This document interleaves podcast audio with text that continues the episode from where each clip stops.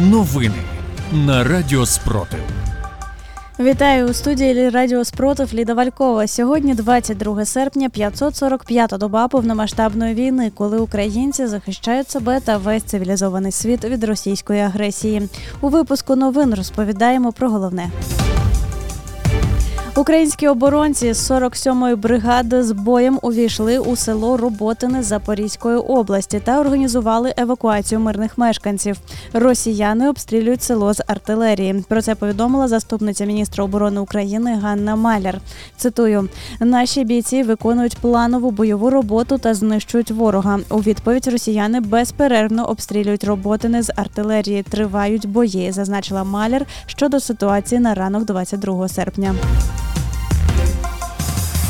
Греція та ще 10 балканських країн на саміті Україна Балкани, який відбувся у понеділок, 21 серпня, підписали Афінську декларацію на підтримку територіальної цілісності України. Про це повідомив офіс президента України. Російські окупанти зранку 22 серпня завдали ракетного удару по місту Кривий Ріг Дніпропетровської області. Попередньо постраждала одна людина, пошкоджено 20 приватних будинків. Про це повідомив голова Дніпропетровської обласної військової адміністрації Сергій Лисак.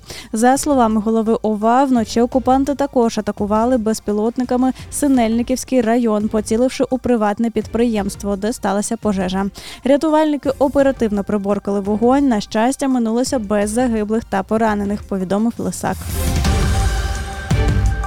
США готові приєднатися до підготовки українських пілотів для винищувачів F-16, якщо європейські союзники не встигатимуть з проведенням навчання. Про це повідомила заступниця речника Пентагону Сабріна Сінг на брифінгу. Цитую, Данія і Нідерланди очолюють підготовку. Якщо вони не матимуть можливості навчати стількох пілотів, скільки захоче відправити Україна, тоді ми допоможемо з тренуванням у США, зазначила Сінг.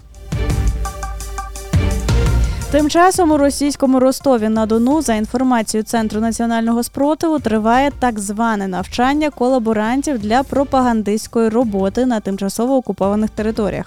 Поки що в регіоні у місцевих медіа працюють переважно завезені росіяни. Ворог має дефіцит місцевих кадрів і планує усунути цю проблему шляхом створення так званих журналістів, які будуть виконувати суто декоративну роль.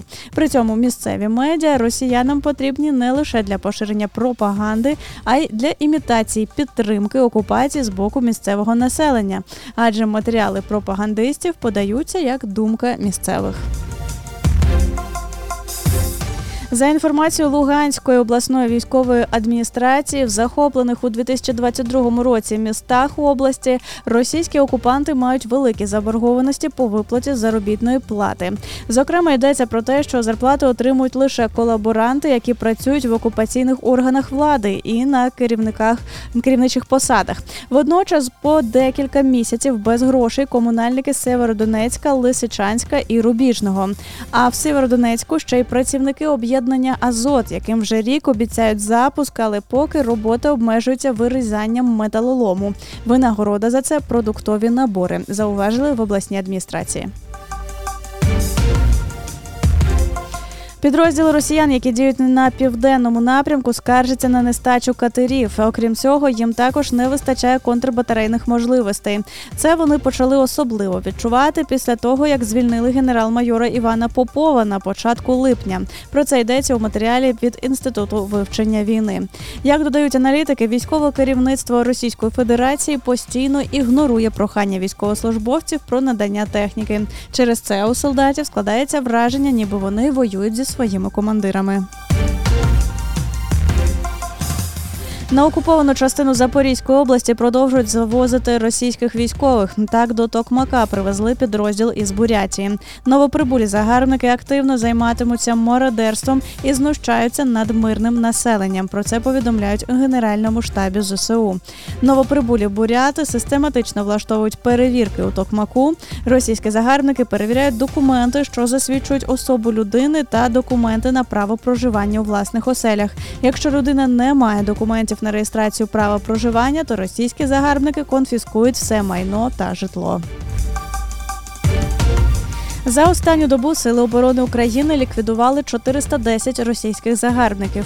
А з вами була Ліда Валькова з випуском новин на Радіо Спротив. Тримаємо стрій, віримо в сили оборони та в нашу спільну перемогу.